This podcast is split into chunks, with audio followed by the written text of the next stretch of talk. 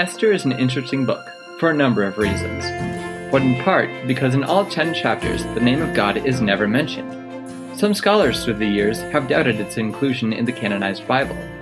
Yet, just like in our times, God may not thunder his name from heaven, but causes us to know he exists in the way he is operating all around us. God may not be visible, but his presence certainly is. Join us today as we open the book of Esther for such a time as this. I would like to take a moment here and tell you a little story about myself. I want to tell you about when I was 15 years old. My family uh, went to church every single Sunday. My mother always woke us up when I was growing up.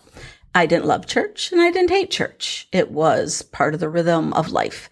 It was as much a staple as Kellogg's cereal for breakfast.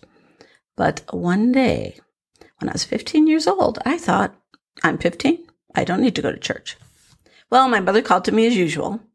And when she noticed a few minutes later that I was not up gulping down raisin bran, she returned to my bedroom and reminded me that it was Sunday and I had to go to church. I remained deeply entwined in my comforter. She returned again a few minutes later, perplexed and angry. Joni, she commanded, get up. I'm not going, I stated, my voice muffled beneath the comforter. Well, my mom threatened and she pleaded and she invoked my sister's help. And my mom is the sweetest little thing. But I remember her being very mad, very anxious, and even a little bit loud. But it was all to no avail. She finally grabbed my feet. She literally grabbed my feet and she tried to drag me out of the bed, which I thought was hilarious. I almost gave in just because my little mom was trying to drag me out of bed. But instead, I clawed at the sheets and I just held on. My mom finally gave up. I thought I won that battle. But the truth is, looking back now, I didn't win that battle at all. In fact, I lost.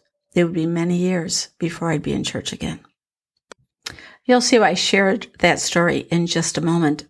But first of all, let's go ahead and open up the book of Esther. Well, let's start uh, in Esther chapter 1. If you have your Bible, bring it uh, on out, open it up to Esther 1.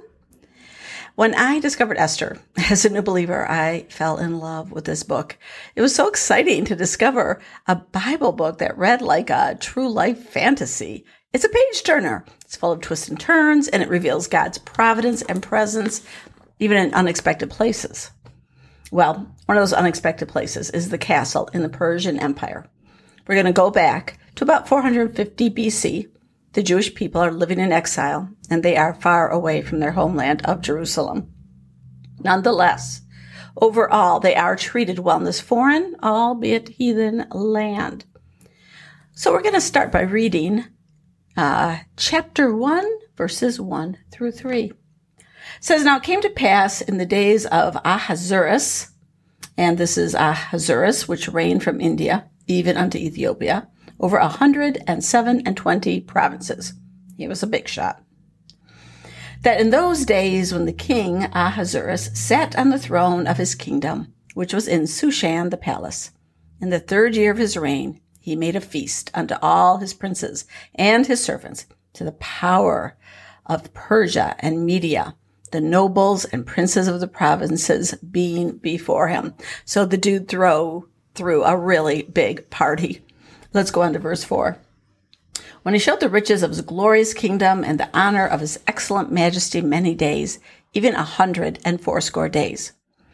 And when these days were expired, the king made a feast unto all the people. So first he treats all his, you know, special people that he sees and that work with him. But now he invites everybody. I mean, everybody. It says here that he made a feast unto all the people that were present in Shushan the palace, both great and small. And it went on for seven days in the court of the garden of the king's palace. So this garden ain't like, you know, a little fenced place out back where you raise radishes. You know what I'm saying? It's huge. There were white, green, and blue hangings fastened with cords of fine linen and purple to silver rings and pillars of marble. The beds were of gold and silver upon a pavement of red and blue and white and black and marble. These are all luxurious items for those times. And they gave them drink in vessels of gold. And the vessels were each different from one another. and royal wine in abundance according to the state of the king. And the drinking was according to the law. None did compel. You know, he didn't have to do it, but to go for it. For so the king had appointed to all the officers of his house that they should do according to every man's pleasure. I mean, this was a party, opulence and wealth. And what I relate to here is really America. We here in America are blessed beyond measure. Since the days of Solomon, has there been a nation where so many people had so much? And yet look around. Has our wealth made us better, more kind, more loving? Are we on the whole thankful and giving people because of all that we have? Have our four TVs, two cars, and smartphones made us happier and less stressed? Or have riches caused some of us to become spoiled children, stamping our feet and saying, I want a squirrel, Daddy, get me that squirrel? Has it caused us to feel victimized at the mildest slight? Well, one of the things I think about, especially with Thanksgiving approaches, uh, that was a time in contrast to the wealth that we have today. The pilgrims, they lost half of their comrades to death, disease and death, their first terrible year on the East Coast. Yet, with but five kernels on each plate, they still showed gratitude to the King in heaven.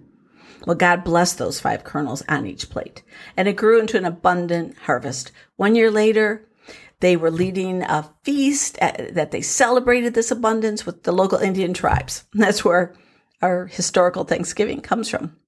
And you know what? On that first Thanksgiving, on each plate, they placed five kernels, lest anyone forget how far God had brought them.